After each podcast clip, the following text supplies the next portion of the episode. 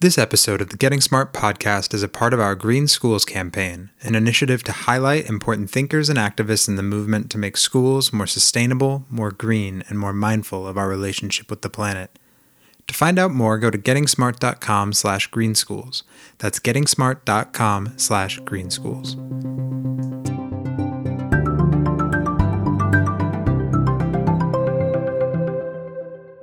Bill, why is it important for states to have a clean energy plan? You know, Tom, we live in a day of the need for great transition in our power sector. If you think about five or six years ago, the power sector, and what I mean by that, energy utilities in America of every stripe, they were the leading emitter of greenhouse gas emissions in the nation. We, as the United States, are the leading contributor to greenhouse gases overall, collectively, over the history of you know the industrialized world, we're now the second largest emitter to China. But so much of the regulation for emissions of greenhouse gases in the power sector happens at the state level. True also of transportation and at the built, built environment. If you relied only on federal work, and right now, I mean, the federal government has not been able to move a serious energy or emissions plan through the legislature through Congress. So it, it falls to the states to actually do the work. And we've seen, interestingly, too, Tom, we've seen Republican and Democratic governors alike lead clean energy agendas in the states. And what that in part caused was the coal emissions to bend downward so that transportation emissions became the leader. We can see through state actions how emissions can become less because of those state actions, and actually an entire sector uh, really began to curb in a downhill way its greenhouse gas emissions. And that's, as you do and I know, greenhouse gas emissions are the big contributor to warming and, and something we need to very much control. You're listening to the Getting Smart podcast. I'm Tom Vander Ark, and I'm joined today by uh, a friend and uh, the 41st governor of the great state of Colorado, Bill Ritter. Bill directs the Center for New Energy Economy at Colorado State University. Uh, he also has a terrific new book out that we're going to talk about called uh, Powering Forward. Um, Bill, thanks so much for joining us. It's great to see you again. It's great to see you, Tom. Thank you.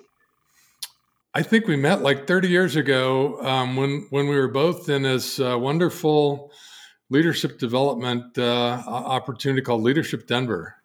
It was 30 years ago in September, I think, when we started, August or September. We finished in June of 93 and uh, had what I would consider nine great months in a leadership class. And, you know, it was great to meet you then and meet your wife and just become friends over time. Uh, Bill, why why did you participate in Leadership Denver? What were you hoping to get out of it? It's kind of funny, Tom. I had been a prosecutor for five and a half years, and then I went to Zambia and I ran a nutrition center in Zambia for three years as a Catholic missionary. Came back, I was a federal prosecutor, and wound up meeting a guy who had gone through Leadership Denver, and all he said was, "You have to do this. You have to do this. You have to do it." And, and I really didn't intend to be um, an elected official at the time I started in Leadership Denver. The day we graduated was the day I was sworn in as the Denver District Attorney because there was a vacancy, and then I was appointed by the governor. And so it was really almost um, accidental in a very sort of synchronistic way that I would take a leadership class before I started as Denver's DA and and then later became governor. But but um, I didn't take it because I thought, oh, I I will someday be you know whatever.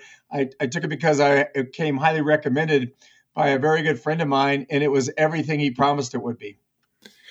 Bill, I was sort of forced. I was sort of forced into the uh, the class by the CEO at Pace, and I thought, you know, I'm helping to run this rocket ship of a company. Why would I want to spend time with community leaders? And uh, a handful of sessions um, and a bunch of school visits with my friends at the Colorado, Colorado Children's Campaign uh, were life changing for me. It really opened my eyes to uh, the importance of and um, the the opportunities in public service. And uh, it's it's interesting that I think for both of us it was a powerful experience that uh, that helped shape our our service over the, the last 30 years.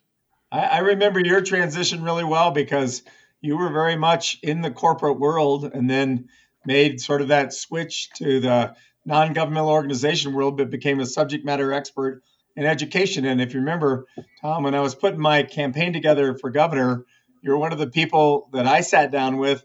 You told me something that was really important that actually wound up being true. You we, we talked about the dropout rate in the Denver public schools and the Aurora public schools that I was a product of, and just statewide, the dropout rate was really significant. You said it's hard to know what what it takes, but put a stake in the ground 10 years out. So I did. And in fact, said several times we're going to reduce the dropout rate by 50% over a 10 year period. That was in 2006 as a candidate, 2007 as the governor. And we did that. We actually were part of. Other people came after me and worked on this as well. But I just remember that advice so well. You, you telling me, yeah, this is hard stuff, but you need to have a place you want to get to. So we put a stake in the ground, and in part thanks to you, we were able to achieve it. You know, Bill, one of my uh, first grants uh, after we uh, started the Gates Foundation was uh, to the Colorado Children's Campaign, and they helped launch what became uh, the Denver School of Science and Technology (DSST), and it's now one of the the best high poverty STEM networks in uh, in Colorado. So some great things have come from that collaboration. If you remember, Tom, the person who was at the time the executive director or maybe president of the Children's Foundation uh, was my lieutenant governor.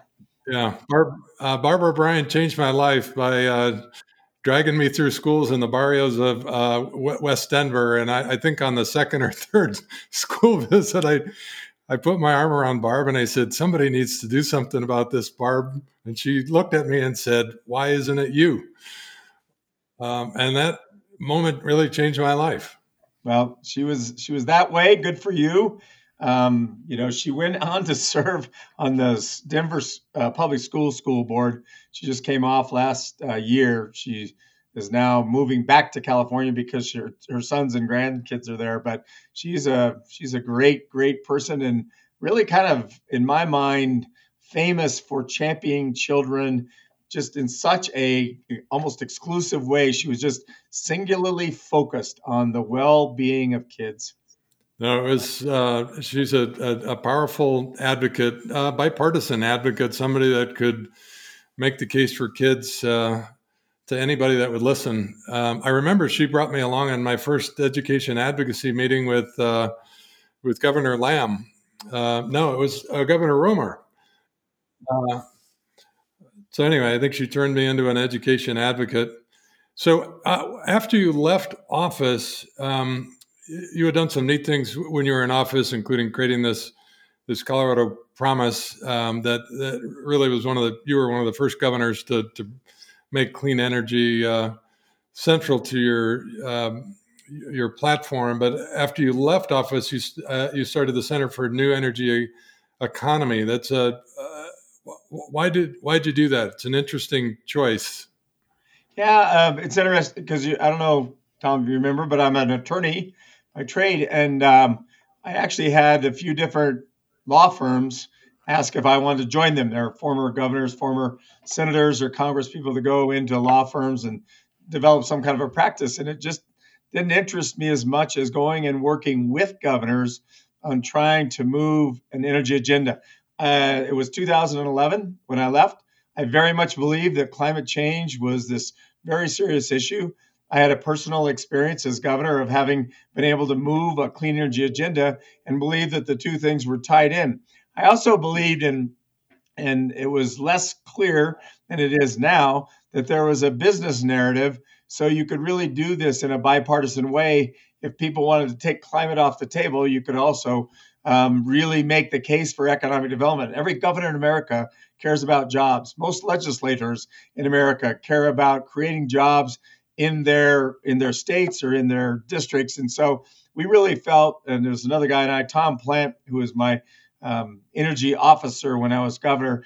We really felt like states were um, not we, we weren't paying enough attention to them. The rest of the world was paying a lot of attention to Congress and constantly disappointed by inaction so let's just go work with the governors and work with legislators. And so we now have a Clean Energy Legislator Academy that we run for legislators from across the United States.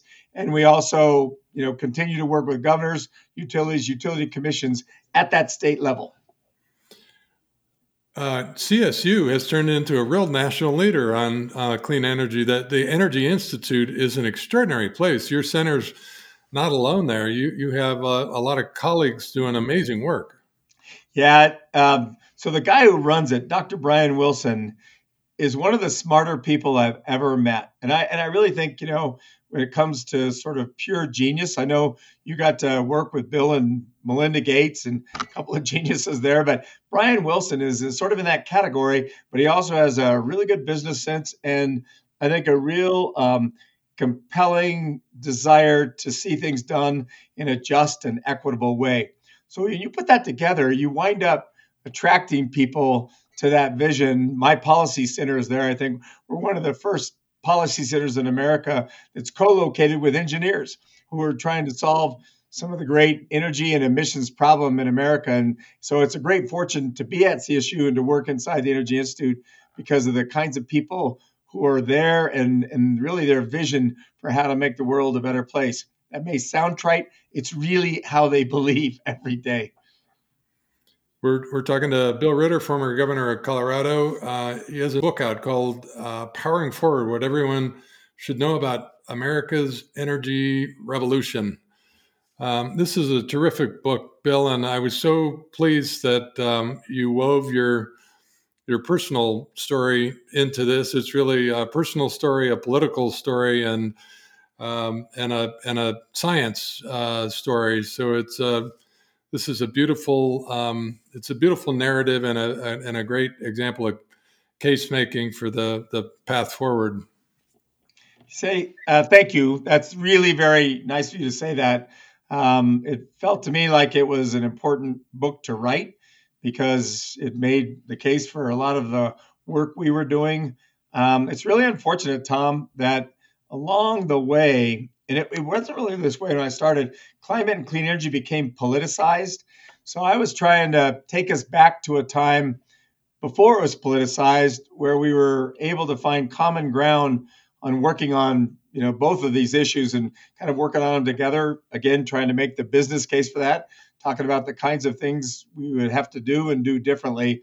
But um, it was really based on my own experiences. And i would say on my disappointment in the political system and what it's not been able to deliver on these really important issues. I uh, I love the the forward by uh, Senator Tim Wirth. Um, it focused on interdependence, and I don't know when he he may have penned this uh, a year ago, but it, it's so prescient today. Now that we're living through a a new war that has caused a, a energy shock around the world.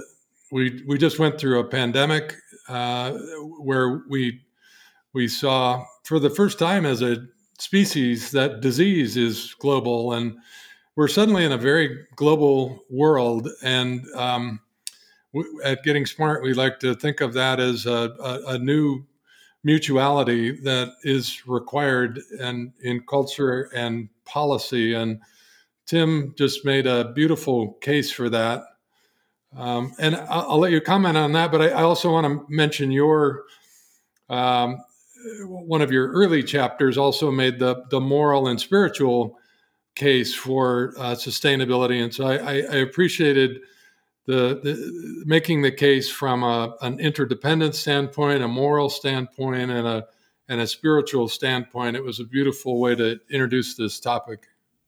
Yeah, it it really is a moral it's it's a moral question, and um, it was. Um, and then on your on your point about interdependency, you know, the things that we've been arguing should we need to do as Americans, uh, we now can see that uh, fossil fuels and an over dependence on fossil fuels is not just an economic issue.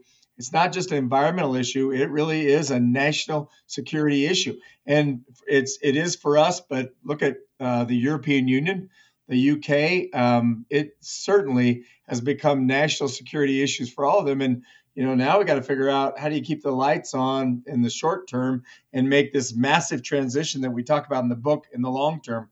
Um, those are all important. I had the ability before I wrote that book to spend some time in Rome. Mikhail Gorbachev, when he left, um, when he left uh, as premier of Russia or president, I guess, he uh, developed a group called Green Cross based out of Geneva. And it was really about trying to find peaceful solutions to big problems. So they invited me to come, Green Cross did, and be the American representative to talk about the Pope's encyclical. The Pope had drafted the encyclical, so I wasn't a part of drafting it, but I got to interact with people from the Vatican about kind of how that rollout strategy should look. I've always thought God was in charge of the Pope's rollout strategy, but uh, it actually is that human beings can be involved in it as well. I, it was the most amazing thing. And then I got to go to Congress and listen to the Pope come a comment on you know climate and a variety of other things. But you, you may remember I was uh, raised Catholic. I was uh, am a Catholic, practicing Catholic, and I really believe that this is a, a moral issue in the United States. You know, as I said, is the leading contributor of greenhouse gas emissions, but the negative consequences of climate, climate change that results from all those emissions are going to be visited on people who were not responsible for it. You know, and, and that's a justice issue. If if someone committed a crime in America and, and a person who's innocent gets arrested for it, we would think that's injustice. And that's sort of what we've done in the climate world is uh, some of the contributors, the biggest contributors, haven't done their part. And the people who are going to see the worst first are people who weren't responsible at all. And so um, I think that itself makes it a justice issue, and there's a moral case for us acting. In the in the middle of the book, you um, you have a chapter uh, uh on changing the vision, and it uh, your comments just reminded me of this quote.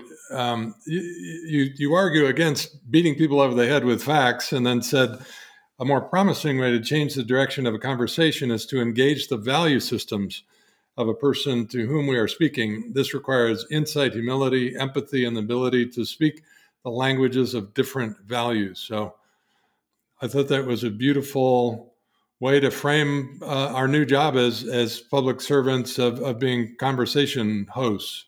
Yeah, and it doesn't, it's not just about climate. If you think about how divided America is, I still believe, I really believe in the depth of my being that getting back to a place where um, the center and the middle can hold is going to require that type of listening and that type of willingness to learn from both sides. It can't be a one sided view.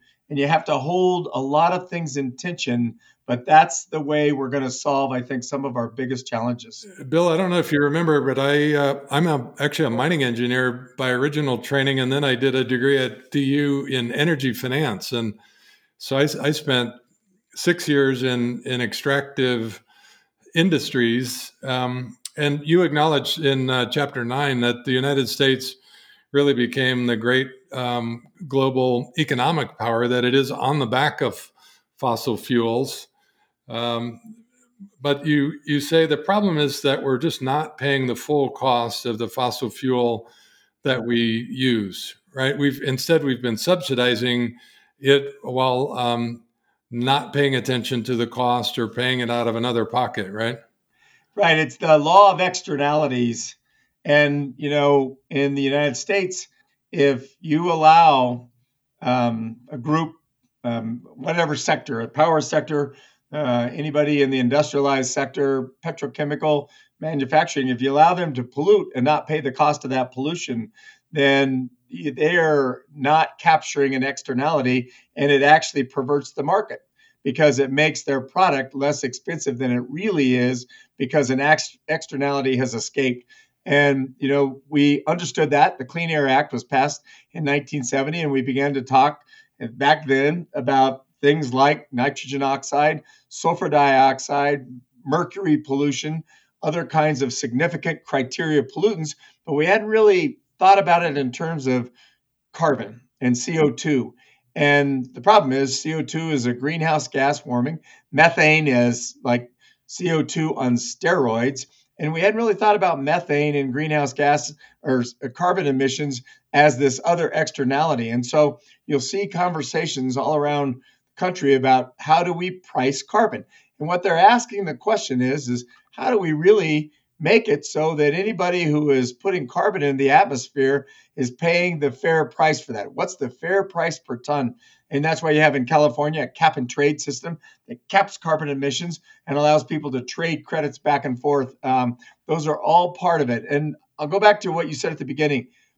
The coal manufacturing, coal, the coal-fired generation in this country and coal miners allowed us to create a manufacturing economy that was second to none in, in the world.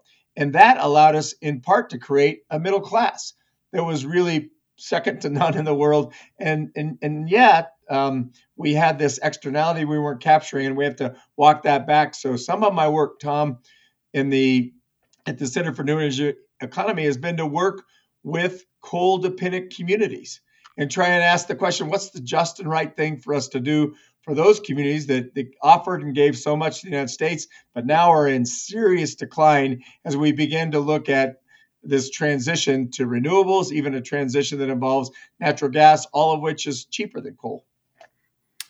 I, I really appreciated you closed your book out with a chapter on uh, a just transition that, as uh, John Doerr said, we need to work with speed and scale, but um, I, I, appreciate your attention to moving with justice as well, that we can do speed and scale and uh, justice uh, simultaneously.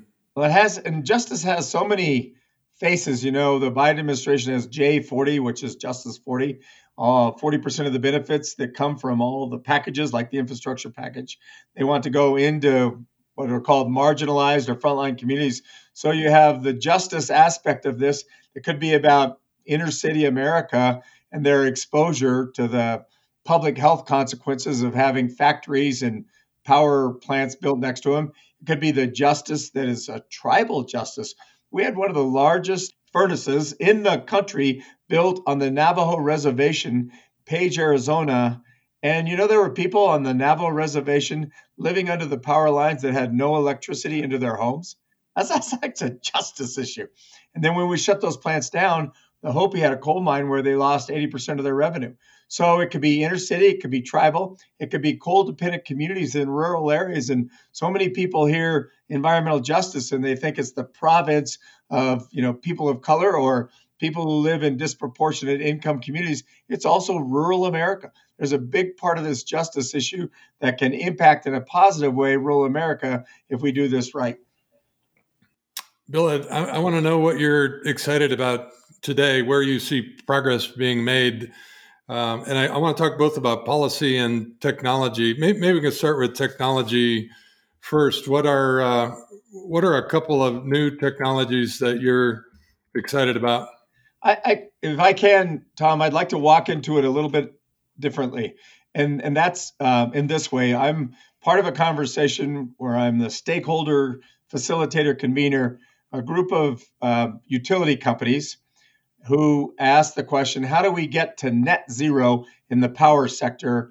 You know how soon? We don't know. 2035 2040 and a group of environmental ngos they've long been in, at battle about you know how the power sector should behave.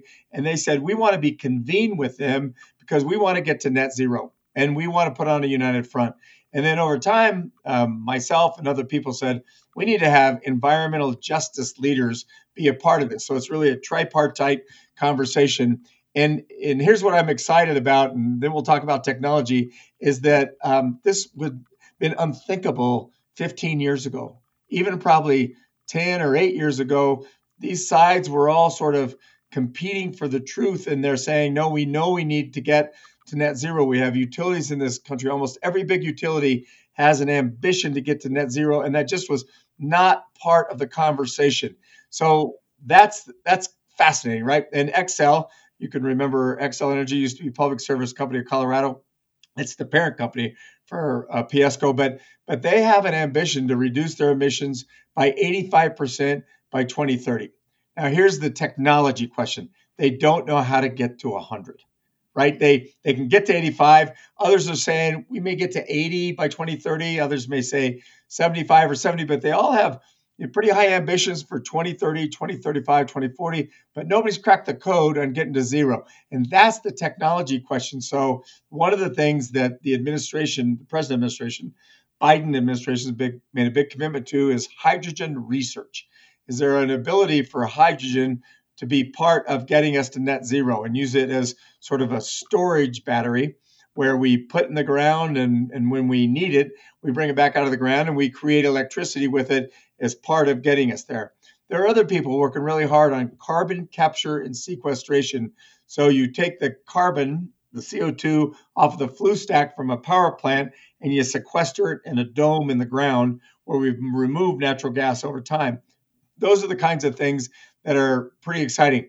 There's and this could be very controversial, right? There's a lot being done with nuclear. Uh, your former boss, Bill Gates, has a company called TerraPower they're putting a sodium cooled reactor in Kemmerer, Wyoming, where there used to be a very big coal plant. And so they're looking at this coal dependent community and saying, we're going to bring jobs in by building this sodium cooled reactor. When it fails, it doesn't fail catastrophically like thermal cooled. And then there's another technology called um, modular reactors, modular nuclear reactors. They're kind of small scale, bury them deep in the ground, but they can power, you know, a small community, and it doesn't take very much land. Take, it does take, you know, whatever the whatever the fuel is for that nuclear reactor, but we have some carbon-free technologies if you include uranium, carbon capture and sequestration, and nuclear in the mix that can get us to that zero place. How about a couple policies, either that states or countries are pursuing that you find particularly thoughtful? So there, there's a mix in, in America. I said there were Republican and Democratic governors that had moved clean energy agendas, but there's still close to half the states that have resisted kind of the big things that we need to do. And you know, it goes back to this thing I said about your conversation with me when I was a candidate for governor. It's put a stake in the ground, and that's often what we did. We said, "Hey, we're going to get to 20% renewable by 2020." We began to move very quickly. So in my last year, we said, "Let's go to 30%." and the utility will now say, "Hey, we got to we got to 30%, but we're going to an 85% reduction in emissions because you made us get to 30% by 2020." So we need a variety of states to really look at clean energy standards and renewable portfolio standards and energy efficiency resource standards and uh, things like that, low carbon fuel standards. There's all sorts of standards that can help be sort of the stake in the ground. If you look at what we're going to do by 2030 with just present state policy, um, that'll be about 40% of the emissions we need to satisfy our, um, what, what, they call them, our contributions to the Paris Accords that we were out of. Now we're back in, but it's the, you know, the United uh, or the global effort to curb greenhouse gas emissions. We've made these, uh, we've made an obligation to contribute this much in reduction. We only get 40% of the way there with states. 60% of that has to come through federal or joint action together, federal and state action. So we need the other states to act and we need the federal government to act. But if those other states said we're going to cap emissions at a certain level by 2030, let's say they say 50%, and we're going to work across the economy to do that, require more of the power sector right now than the ag sector because the ag sector is harder to decarbonize. But if we if we were able to do that, we could meet our obligation to the rest of the globe to get to that 50% reduction by 2030. And it would be really helpful if all 50 states were on board. Unfortunately, right now, they're not. Bill, what can education leaders do? Either school leaders, uh, system leaders, college leaders? And I, I think you know this better than I do, Tom, but there are so many school districts in America that I think are they're doing what I call lead by example, where they're saying, okay, our buildings are very energy inefficient. Let's go in and ensure we're le- using the least amount of power we need to use to keep the lights on, keep the building warm, and keep you know children comfortable in those schools. So that's sort of their own built environment, and they're doing everything they can to look at that and be self-aware about what they need to take their energy usage down. That'll take their greenhouse gas footprint down, right? Their carbon footprint. Second thing they look at is their transportation system because most school districts have fairly significant school busing. And with that busing comes carbon emissions from the tailpipe. And there's all sorts of work being done on trying to electrify fleets. There's um, a lot of groups that are thinking about that. There's new money in the infrastructure package to focus on that. There are states that have been doing that, and so so that's you know part of it. But the other part of it is to have a, a student, a child, thinking about sustainability from the time they enter the school doors, about how important it is to understand that we have this relationship with nature, and that relationship with nature requires us to be stewards of how we behave in, in regard to the outdoor, whether it's our air or our water or our land, any of those kinds of things. And there are ways to, to imbue in a child that kind of stewardship from the time, as I said, they enter the doors in pre K or kindergarten all the way through the day they go out. That's K through 12. Then, there, then at the university level, um, our president, CSU, is a great example. She just went through a whole strategic planning, and she's organizing her strategic planning around Colorado State University being a center for sustainability in higher ed. Those are terrific examples, Bill. Um, I, I, love that idea of leading by example and making sure that your operations are uh, are efficient. I know a lot of people in Colorado are moving to a, a four day um, school week in efforts to try to save some costs, both in in transportation and uh, and in operations. We're we're excited about electric uh, buses, uh, particularly in places that are powered by by renewable sources. And in Colorado, there's really great examples of school leaders that are empowering young people as climate solutionaries. Uh, there's some great examples uh, up in Boulder of uh, schools and districts that are um, infusing um, stewardship, as you said, across the curriculum. So uh, I appreciate that. We've been talking with uh, Bill Ritter. He was the 41st governor of Colorado, and he's uh, gone on to create the Center for the New Energy Economy at CSU. He's the author of a terrific book called Powering Forward What Everyone Should Know About America's Energy Revolution. Bill, it's been a pleasure to reconnect after a lot of years. It's my pleasure. Thank you, Tom. Thank you. And, and like I said, kind of midway through the cast, thank you for your advice over time that you've given me, and thank you for your public service. Thanks to Mason Pashia, our producer, and to the Getting Smart team for making this possible. Uh, we hope you um, think this week about how you can be a steward of the environment, how you can lead by example uh, keep innovating for equity, and we'll see you next week. Thanks for tuning in to the Getting Smart podcast today. We want this podcast to be actionable, insightful, and a great way to learn about what's next in learning. In order to stay on the cutting edge, we need people in the field to tell us what they're hearing, what they're wanting, and what they're needing to learn more about. Got a topic or a guest in mind? Send your recommendations to me, Mason at gettingsmart.com. And if you like what you're hearing, don't forget to leave a review in Apple Podcasts or subscribe wherever you listen. Feel free to share the podcast on social media using the hashtag GSPodcasts. Thanks so much.